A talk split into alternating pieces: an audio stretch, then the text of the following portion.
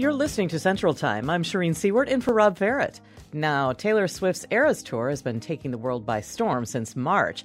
Fans across the U.S. shelled out to see the singer songwriter who hasn't done a stadium tour since 2018.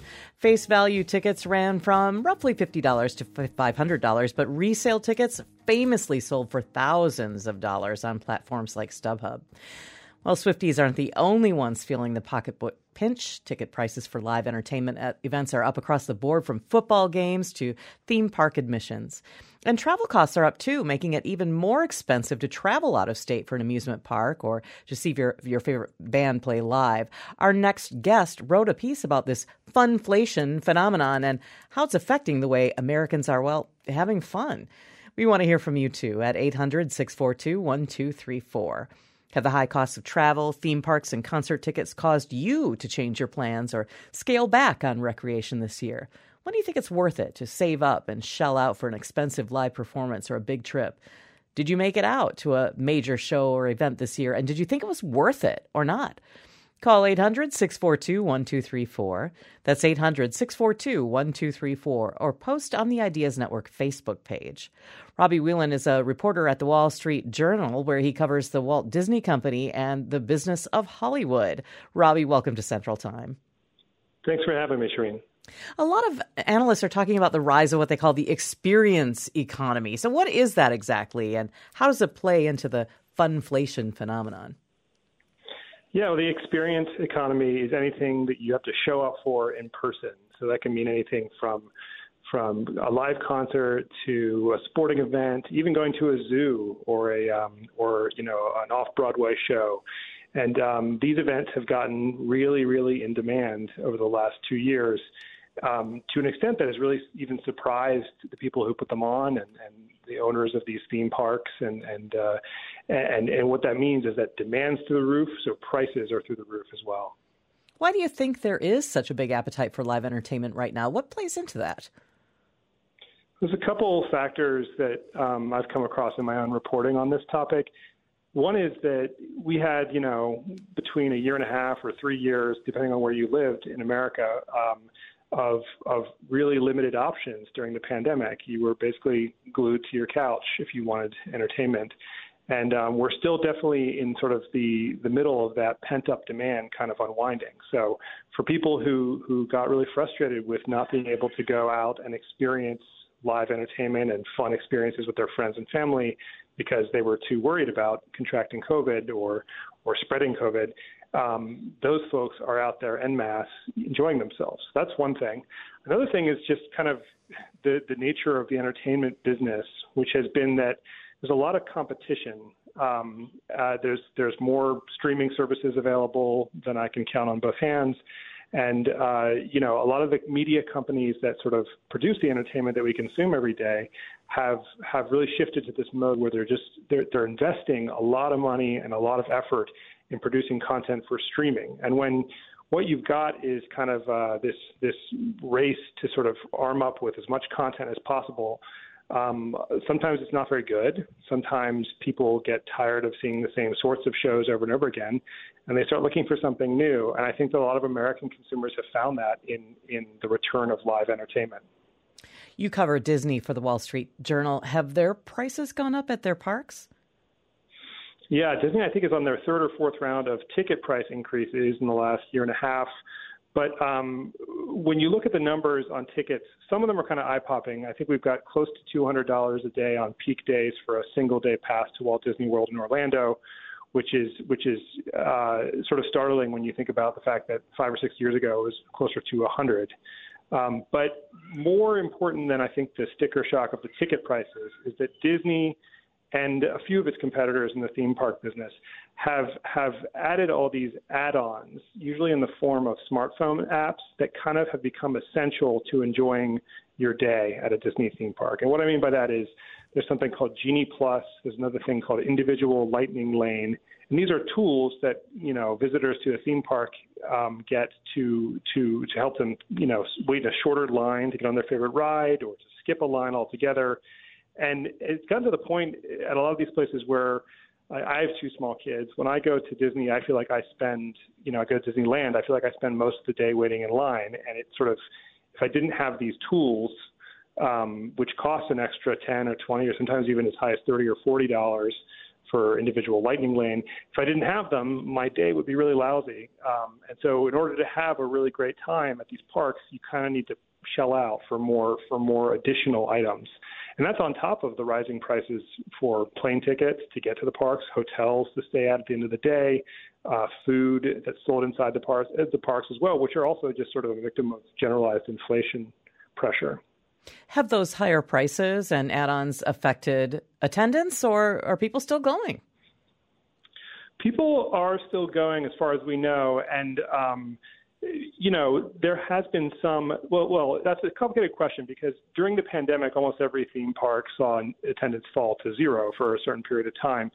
Since they've reopened, um, we've seen fewer, you know, thinner crowds in general. You know, capacity is not being reached as often as it once was, but that's kind of by design. I think a lot of theme park operators, especially Disney, have realized that um, if you sort of limit the number of people, you know, limit the size of the crowds, then people have a better time and they're and they're more willing to kind of uh, purchase, make in-park purchases, that which are really kind of the bread and butter of, of that business and how it works. However, we have seen that um, in um, over the summer during peak season at Walt Disney World, which is to say around July 4th weekend, crowds had really thinned out um, in a way that was unexpected. So we are seeing some sticker shock affecting it, but um, in general, I would say theme park crowds are are, are down and, and thinner by design. Wall Street Journal reporter Robbie Whelan is our guest today to talk about funflation. The number to call to join in is 800 632 1234. What are we seeing with live sports when it comes to this? Live sports um, are, are, getting more expensive, but on that side of things, my impression is that um, that's one of these businesses where where the cost of fund is rising because the secondary market has really um, grown like crazy. And I, I we look at things like uh, I'm a I'm a season ticket holder here in Los Angeles with uh, the uh, the LAFC MLS soccer team, and we saw phenomenons you know phenomena like like Messi Leo Messi joining the um, Inter Miami team, which was a huge jolt to that franchise. But also what it meant was suddenly every every time that team played somewhere, um, ticket prices you know, accelerated and, they rose really fast because people just simply wanted to see Leo Messi play for his regular team in the U.S. for the first time. So, so, and what that meant was obviously the, the, the teams couldn't raise prices just because they had Messi coming to town, but the secondary market um, um, certainly could. And so we saw tickets going for thousands of dollars a piece. And um, a, a, but in general, the trend in, in sports is just um, higher portion of people's wallet being spent on, on sporting events and, and ticket prices creeping up at a fairly fast pace. Robbie Whelan is a reporter at the Wall Street Journal where he covers the Walt Disney Company and the business of Hollywood. He's here with us to talk about his latest piece on funflation and why live entertainment is getting so expensive. We want to hear what you think at 800 642 1234. Are you one of the 60% of Americans who are cutting back on entertainment spending lately? And when it's time to cut back, what are the first things to go for you? What activities stay in the budget no matter what? Call 800 642 1234. That's 800 642 1234 or post on the Ideas Network Facebook page. We'll pick up the conversation coming up next on Central Time. To Central Time, I'm Shereen Siewert in for Rob Ferrett. We continue our talk with Wall Street Journal reporter Robbie Whelan about funflation and what we're seeing now that live entertainment costs are up. You can join in 800 642 1234. That's 800 642 1234 or post on the Ideas Network Facebook page. Tom is on the phone with us from Madison. Hi, Tom. Thanks for calling. Good afternoon. Um, certainly, uh, all of these junk fees that are out there in uh, many, many industries are a certain call for a lot of regulation to come about. But um, last summer, my girlfriend and I took a delayed trip uh, due to COVID to Alaska, and we enjoyed ourselves uh, a great deal. It was more than we expected, um, but um, I'd go back but we have cut a lot of live music. And the main reason for that is Ticketmaster, with all of their legion of fees upon fees upon fees. And I've really decided that even if it's the second coming of Jesus Christ, if Ticketmaster is involved, I'm not going to be there. Tom, thank you for calling. I, um, I'm sorry to laugh. That that just made me laugh, though. Robbie, what do you think about what Tom said? Thanks for your for your comments, Tom. I'm sorry that it's gotten so hard for you to afford, uh, you know, the fees on those tickets. I, I would say that yeah, junk fees are a very big um, issue in the entertainment world right now, and there's a lot of backlash and certainly the sort of dearth of competition in the in the ticket pricing services and, and sorry distribution services for tickets is a part of that equation. But I would say that even before you get to the level of paying a fee, you know, a ticket fee or whatever kind of fee they come up with to tack on to your price, um, you know, the price of a live concert ticket um, in the last year rose to about $120. Um, which I think was about 17% higher than the previous year. There's just a incredible embarrassment of riches in the in the entertainment world. There's these global acts, everything from K-pop to to Latin trap of Bad Bunny, the highest selling concert tour of the last year, to Beyonce and Taylor Swift, and it kind of just you know it, it goes it sort of trickles down from there. And when you have these kind of like huge spectacles touring the country pretty much constantly, um, you know it costs a lot to put on those tours and and the demand for a one of a kind tour experience is just so high right now and it's hard to see how it comes down. I mean as long as in other words as long as the crowds keep on coming the ticket prices will remain high or even get higher. And um, when you add the fees into the equation i can see why why uh, you, you're so you're so turned off by the prospect of seeing jesus in concert well, you know that. I mean, of course, if if the tickets are expensive and people are paying it, there's they're not going to voluntarily go. Well, I think I'll make them cheaper now, right? So, I mean, that's that's a really good point. Let's go to Jeff in Superior. Jeff is with us now. Hi, Jeff. Thanks for calling. Hi. Good afternoon. In the past 20 years, my favorite thing to do is go to the Breeders' Cup. It's actually coming to Santa Anita the first weekend in November. And you can go to horse racing. There are quite a few venues in the United States where often you can get in for free or three, four, five dollars. They give you a program, and you can win more money than you arrived with. I I went to New York five years ago and I won three grand. Well, I mean, I, that's that's something. So, I mean, there are some some definitely affordable things, right? I mean, what do you think?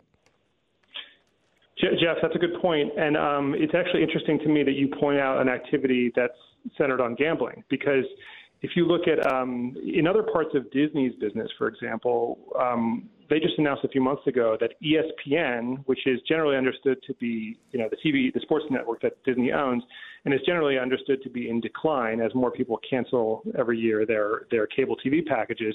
They've just recently announced they're making a big investment in online sports betting and partnering with a uh, with a, uh, sports book called Penn Entertainment to sort of draw in more fans, especially younger male fans, who have come to see sports betting as an essential part of the sports viewing experience. So it's interesting to me that one of the things you like to do is go is go to a you know a, a horse racing event and, and bet on the ponies there, and, and it's a good point. If you think about Vegas, when you go and um, you win a lot at the craps table, and you might get a coupon all of a sudden to to go see Celine Dion that night for free or whatever it is, mm-hmm. whatever it is to keep you there spending money whatever it takes to keep you there, spending money on betting and making wagers, that is one of the strategies that media and entertainment companies have adopted, you know, really in full force in the last couple of years to kind of offset the, um, the the the numbers of consumers that they're seeing who are scared off by high prices. Yeah, Sullivan called from Green Bay. Hi, Sullivan. Thanks for for uh, phoning in. Hi. So yeah, um, within the last like year or two, I've actually gotten into a LARP events, you know, like live action role playing. And there have been a couple events in the nation that are that have like just started popping up within the last like two or three years uh, that have uh, be, uh, been really affordable, like for entry level stuff, on top of other things that are not nearly as great of value. Hmm. Uh, you know, I, I, it's it's interesting. Um, you know, some some there is some affordable stuff out there, and, and I want to bring up a couple of comments that that some uh, people left for us on Facebook. Jacqueline on Shereen, Facebook. Could I could I ask real quick if I could interject? Oh, yeah. um, if the caller's still on the line, what kind of LARPing events are we talking about? What sort of uh, is it? Star Wars LARPing? Is it Renaissance fair stuff? Yeah, so this is more like medieval Lord of the Rings, very very low magic fantasy, or like Game of Thrones type stuff. Got it. Yeah, no, I mean, I, I, I that's a, that's a really interesting point as well. I mean, I think a lot of people kind of when they're seeking live entertainment, one affordable option is to entertain yourself, and um, you know whether that's getting together with friends to play music and have a jam session versus what you're doing and, and uh, live action role playing. That's that's pretty cool. Yeah, it is pretty cool. Thanks for calling, Sullivan. I appreciate that and bringing that up. Um, Jacqueline on Facebook made me laugh. Uh, wrote, "I can't even afford a vacation to McDonald's Playland." David on Facebook agreed. He said it's it's been too expensive. I think a lot of people can relate to that. I mean, in, in the last minute that we have together, are we are we seeing rising prices even on activities that used to be considered affordable? We definitely are. Um, I spoke to the CEO of the San Diego Zoo and Wildlife Park, which is uh, which is you know one of the more famous zoos in the in the country. It's also a nonprofit, and even there, we're seeing a massive, uh, not massive, but we're seeing a steady creep up in ticket prices. And one of the interesting thing that he told me was that in in the face of rising prices, what they're noticing is more people becoming members of the park, which is to say, sort of more closely tying their identities and and and speaking for more of their free recreation time by going to the same place over and over again, which I think is a trend we're going to see a lot of in the future. You know, if there's something you like to do, it's try to find a way to get an annual pass or a membership. Um, but but yeah, it's definitely true that even even something like a nonprofit zoo is uh, is seeing is seeing the effects of this uh, increased demand. Robbie, I want to thank you so much for joining us today and talking about this with us. Thank you very much, Shereen. It was a pleasure. That's Robbie Whelan, Wall Street Journal reporter who covers the Walt Disney Company and the business of Hollywood. We've been talking about the rising costs of entertainment and how Americans have been responding to this so called funflation. Wisconsin businesses are working to learn as much as they can about artificial intelligence. The technology went mainstream last November with the launch of ChatGPT, and it feels like manufacturing and healthcare it could have a big impact. Joe Schulz has more on what AI could mean for the state's workforce. On the factory floor of KI's Green Bay plant, a robotic arm grabs metal pieces from another machine and drops them into a pile. Like many manufacturers, KI has been using robotics in its processes for years. Alex Peters is the automation engineering manager for the company, which makes furniture for offices and schools. And when he thinks about artificial intelligence, he sees lots of potential. The way that I would enhance a cell with AI is I would use AI to just monitor the production output of this system.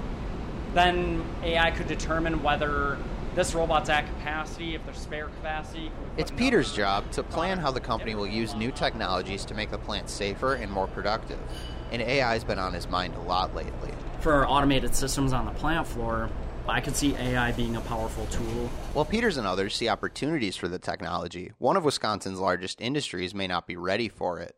A survey of over 400 manufacturing executives found that only 26% were either using or considering AI, and over half say it's not going to have much of an impact on their business. Buckley Brinkman is a Wisconsin manufacturing consultant. At a recent event in Green Bay, he said companies are underestimating the technology's impact. I mean, we're pretty we're pretty desensitized to technology that we introduce on the plant floor and eliminates jobs or changes the nature of those jobs. We're not so desensitized when all of a sudden you're a knowledge worker and two thirds of your job can be done by an algorithm. The healthcare industry is already using AI to diagnose diseases and predict effective treatments. That's according to Missy Hughes with the Wisconsin Economic Development Corporation. She points to work being done by the Medical College of Wisconsin as an example. They are using AI to predict and more successfully treat pancreatic cancer, which is one of the deadliest cancers that there is. And they're seeing results using AI. Of course, we're still a long way from having AI replace doctors, but it is being incorporated by industries across the state. Kathy Henrich is with the Milwaukee Tech Hub Coalition. She studied AI and the changing nature of work in graduate school. She says the technology likely won't fully replace humans, but you're going to augment uh, those uniquely human capabilities with AI. And so those people that can successfully apply AI into their jobs and utilize it are going to be the most productive. Henrich says businesses need to think about how to retrain their workforce to understand AI's capabilities. Earlier uses of robotics in manufacturing led to worry that factories would use the technology to cut jobs. While that happened in some cases, it also changed the types of jobs available. Right now, many Wisconsin businesses are struggling to hire enough workers. Kurt Bauer of Wisconsin Manufacturers and Commerce says that's a sign AI probably won't displace many workers. When I talk to my manufacturers who are investing in robotics and AI, if it displaces a worker, they reassign them because there's a workforce shortage. We'll just kind of go ahead here and talk more broadly about artificial intelligence, and I promise. That's Jake Rohr of the consulting firm Wipfli. Um, In September, he presented to Northeast Wisconsin manufacturing officials. He focused on generative AI, like ChatGPT. It's a form of machine learning that uses data to produce text, video, images, and other content. Right now, Rohr says it's being used broadly, but that could change. Just because there's probably not going to be one tool that everybody uses. You're probably going to Artificial intelligence certainly poses risks. The technology is already being used to write spam emails or to create realistic fake videos known as deepfakes. Despite the risks, many business leaders say the changes AI will make to Wisconsin's workplaces are just beginning to be understood. Joe Schulz, Wisconsin Public Radio. Coming up tomorrow on Central Time, it's Food Friday with a look at the kitchen gadgets that every cook needs. We'll also hear what to expect in Washington now that a new speaker has finally been elected to the House. And spooky insects. Which creepy crawly pests are you sharing your home with? That's coming up tomorrow here on Central Time.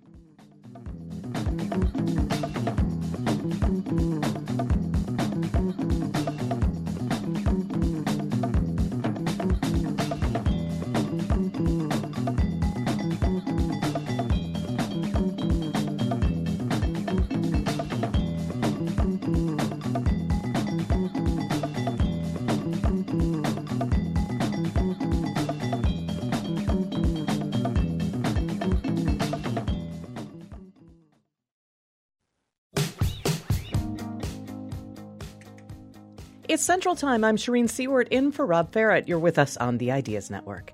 The state and U.S. Supreme Courts have put judicial politics in the spotlight with major decisions in recent years.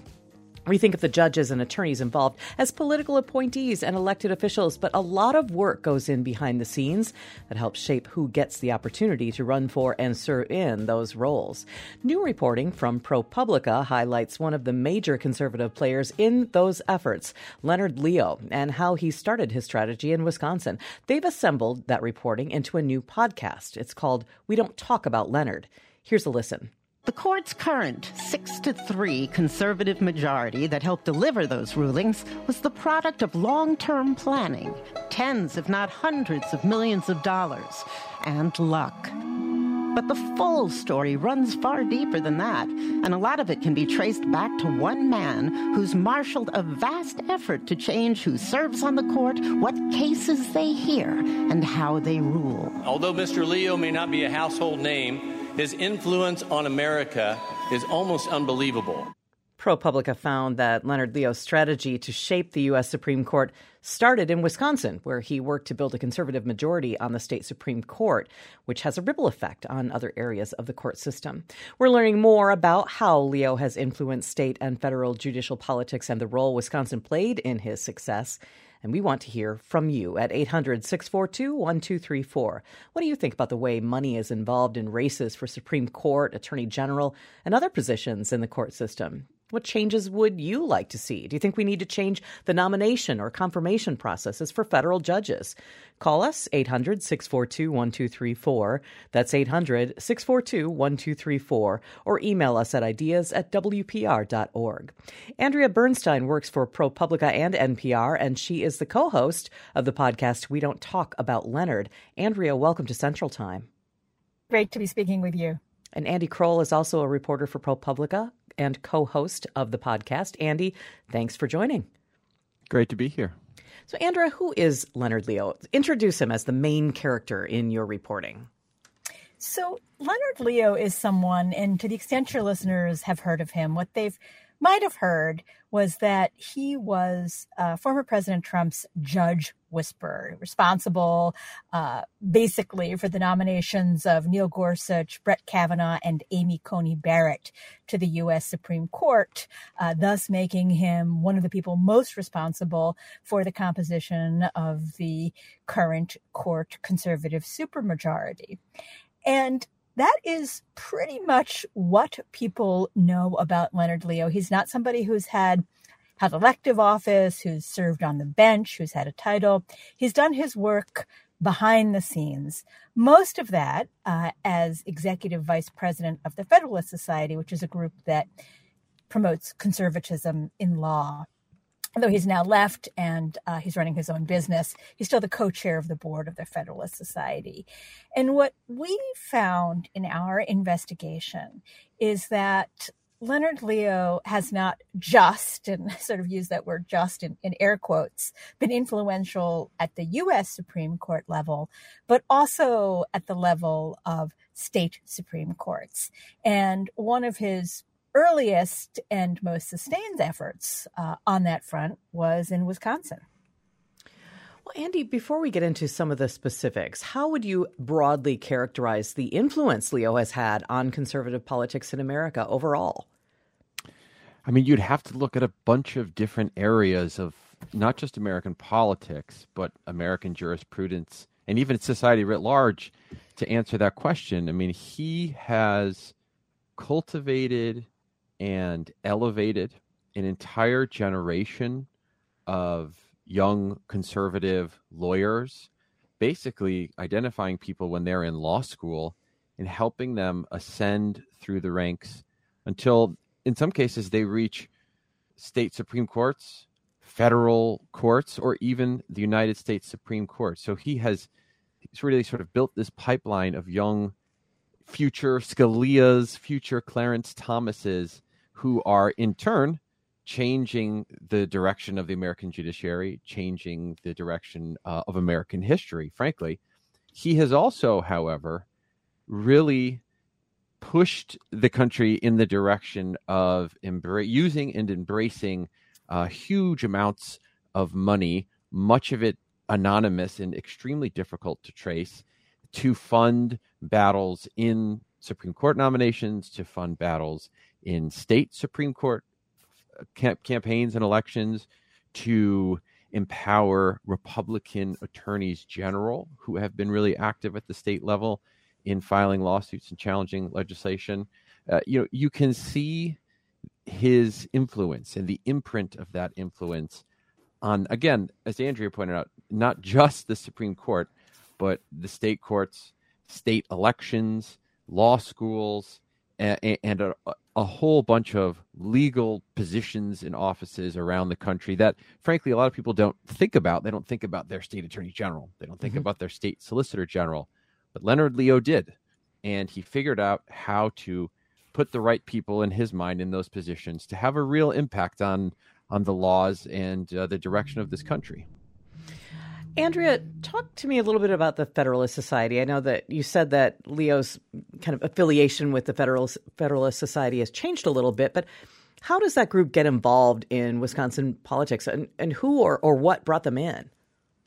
So, the Federalist Society began in the 1980s, and its founders at the time felt themselves as conservative law students and lawyers really out in the cold. They felt that the judiciary uh, was at that time uh, really controlled by the center and the left, and they wanted to create their own pipeline.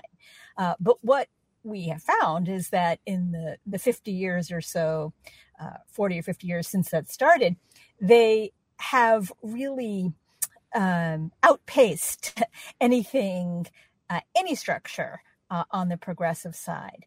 And one of the things that was a real insight of Leonard Leo's uh, in the administration of George W. Bush was that he could set up um, a group which has had various names, but at the time it was called the Judicial Confirmation Network, which was there wasn't even really political dark money groups at that time. It was mm-hmm. sort of pre Citizens United, but this was one of the first. It was a group, a not the kind of nonprofit that didn't have to disclose its donors and that could uh, raise money and uh, run ad campaigns for um, the first of them were for the U.S. Supreme Court for the nominations of John Roberts and Samuel Alito to the U.S. Supreme Court.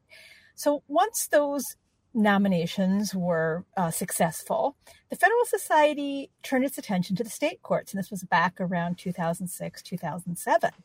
And uh, one of the key things the Federalist Society was focusing on was states that have judicial selections, uh, but it singled out Wisconsin very early on as a state with uh, an election of some import. And the election that was coming up, and many of your listeners will probably remember this race, was the race. Uh, was when Michael Gableman challenged sitting Justice Louis Butler in a very uh, racially charged campaign. And what you saw was a lot of money coming in and a lot of advertising. And, and we were told by another former uh, Wisconsin Justice, Janine Geske, that this was a really a surprise, that they just hadn't seen any race like this that was so negative and so heated. And what we learned in our reporting is that uh, Leonard Leo was involved in raising the money uh, for the challenger, Justice Michael Gableman, or then uh, would be Justice uh, mm-hmm. Michael Gableman's race, and had a list uh, of names passed along to the campaign with the message to call these uh, donors, these wealthy individuals, and to tell them Leonard told you to call, and that each of the donors gave the maximum allowable. So this was a really surprising finding that he was personally involved in this way, that it wasn't just about um, a sort of pushing the courts in a conservative direction, but about uh, getting involved in specific races and pushing specific people uh, in a more conservative and more partisan direction on state Supreme Courts. Andy, do you have a sense of how important it was for Leo to find success in Wisconsin with this strategy and then grow that across the country?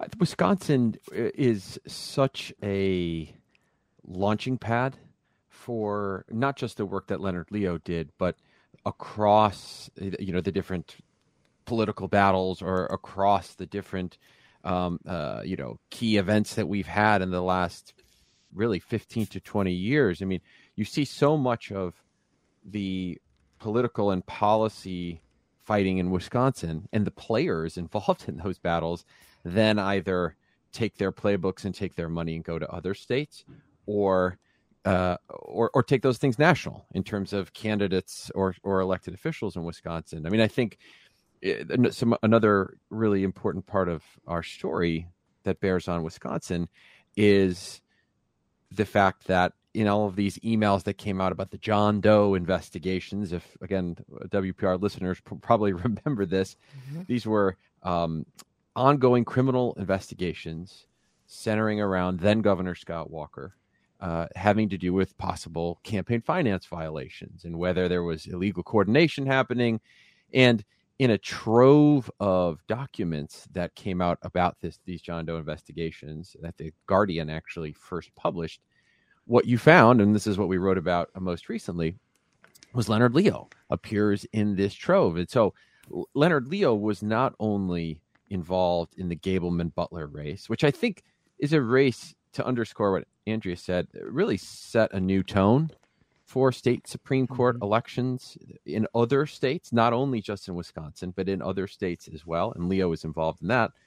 But also, you see Leo involved in helping Scott Walker's administration, and especially as it related to the composition of the Wisconsin Supreme Court and how that court would affect the Walker administration when it came to the John Doe investigations. And this is, you know, several years after the Gableman Butler race. And so, again, time and time again, we're seeing Leo and his machine, frankly, paying a close attention to Wisconsin, knowing that, you know, what happens in Wisconsin can happen in other states, and that really Wisconsin has been a Republican bastion in certain ways for a number of years, and that they needed to succeed there if a sort of larger strategy was going to succeed elsewhere in the country.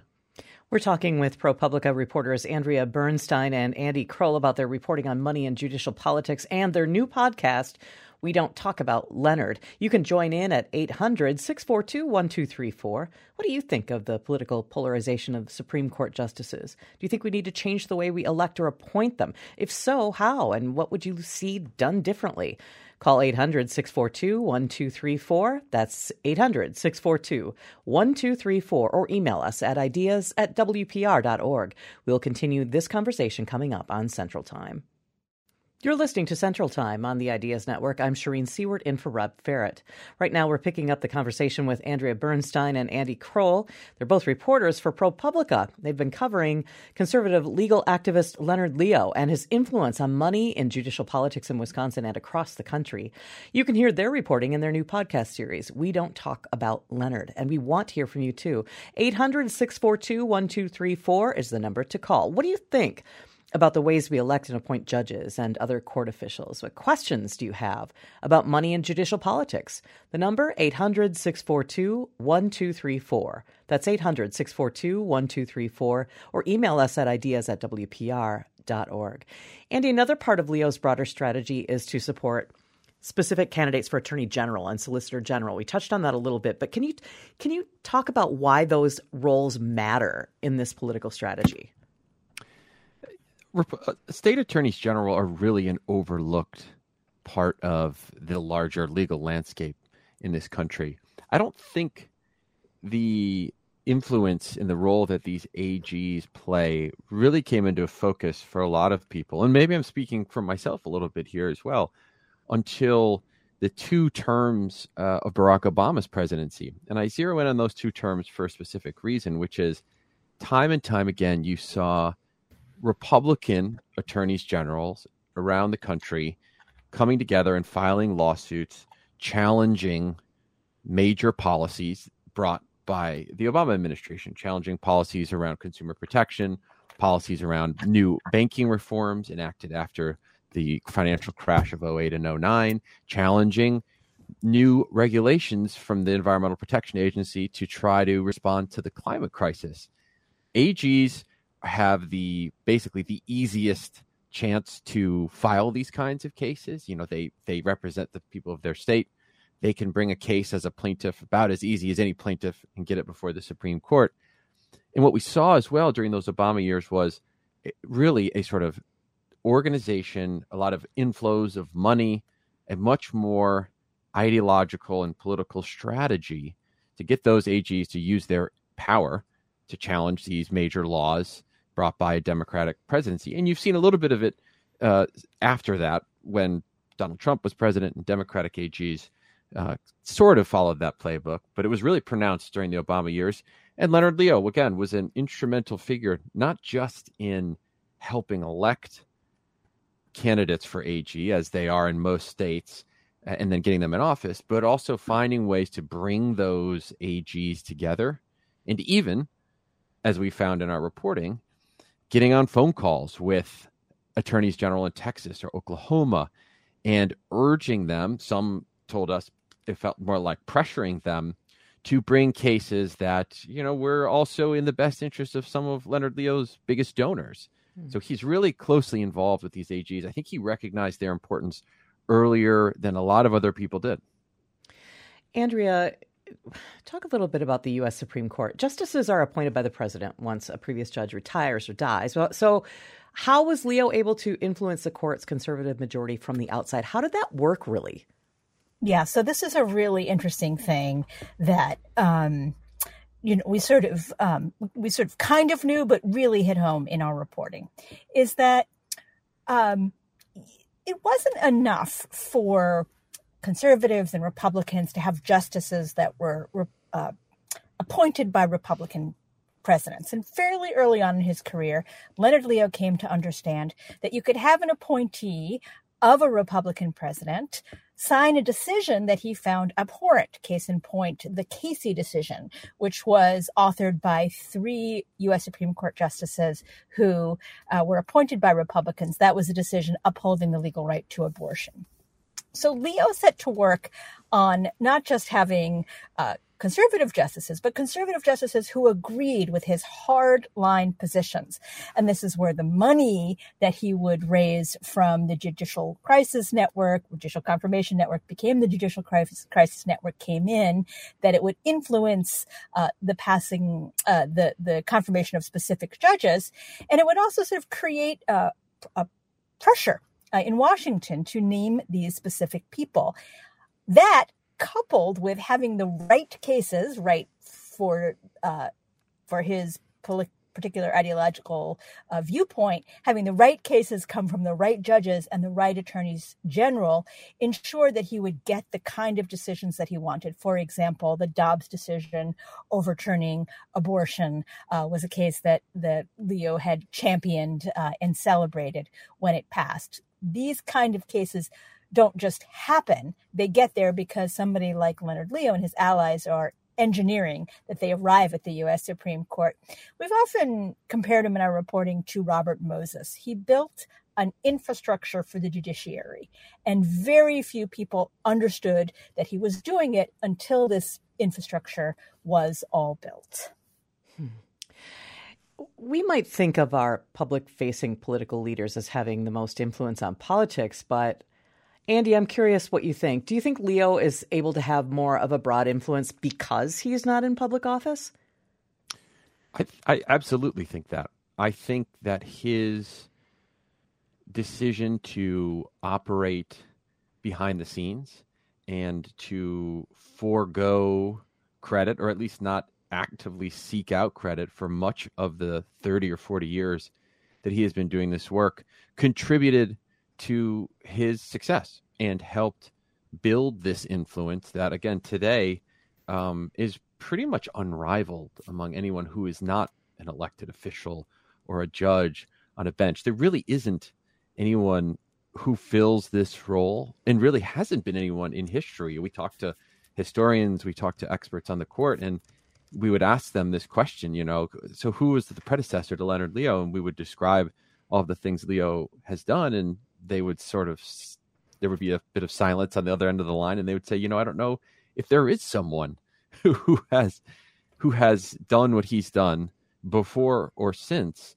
So it's it, it really is a sort of testament to uh, someone who here where I am in Washington, a town full of people who uh, don't want anyone standing between them and a television camera, someone who actually is okay with foregoing the limelight and sort of toiling in semi obscurity, you, you can get a lot done and you can have a pretty incredible influence. And, and I think, again, Leonard Leo seemed to recognize that from fairly early on. And it undoubtedly contributed to the amount of power and success that he has had changing the American judiciary we're growing a little bit short on time here, but we did have a, have a phone call I wanted you to quickly address. Andrea, uh, we had a caller from uh, Mike from Kenosha who, in his his main point is that well, he appreciates the the research and he he he thinks no one man could really have this much influence, this level of influence on American politics. Briefly, what do you think about that, Andrea? Well, I encourage him to listen to the podcast and read the accompanying article at propublica.org. Uh, just let me give you one quick example. Uh, Leo was, as um, as we found out, uh, personally involved in promoting the career of Dan Kelly. I'm sure everybody is familiar with his race. Now, obviously, Dan Kelly uh, did not win uh, his race for judge. Janet Protasiewicz won. But this atmosphere where it's um, as one uh, justice described it to us, justices are now seen as super legislators rather than independent authorities is a real achievement uh, mm. of Leonard Leo. And just yesterday in North Carolina, which is another state, uh, same politics as Wisconsin, as one person described it, but different weather. Uh, mm. Where Leo worked on the courts. Just yesterday, a newly a new conservative majority in the Supreme Court uh, saw fruit in a decision that it had made this court had overturned a decision of its predecessor of just months earlier when it was in a Democratic iteration. And just yesterday, North Carolina voted the fruits of that decision, which is a heavily gerrymandered congressional map, which is believed to give Right, right. Republicans a three seat majority. Now, that has national Yes. implications. I'm going to have to stop you there. We're out of time. But Andrea, Angie, thank you so much. Fascinating discussion. They are reporters for ProPublica, and their podcast is called We Don't Talk About Leonard. I'm Shereen Siewert, and for Rob Ferrett, you're listening to Central Time on the Ideas Network.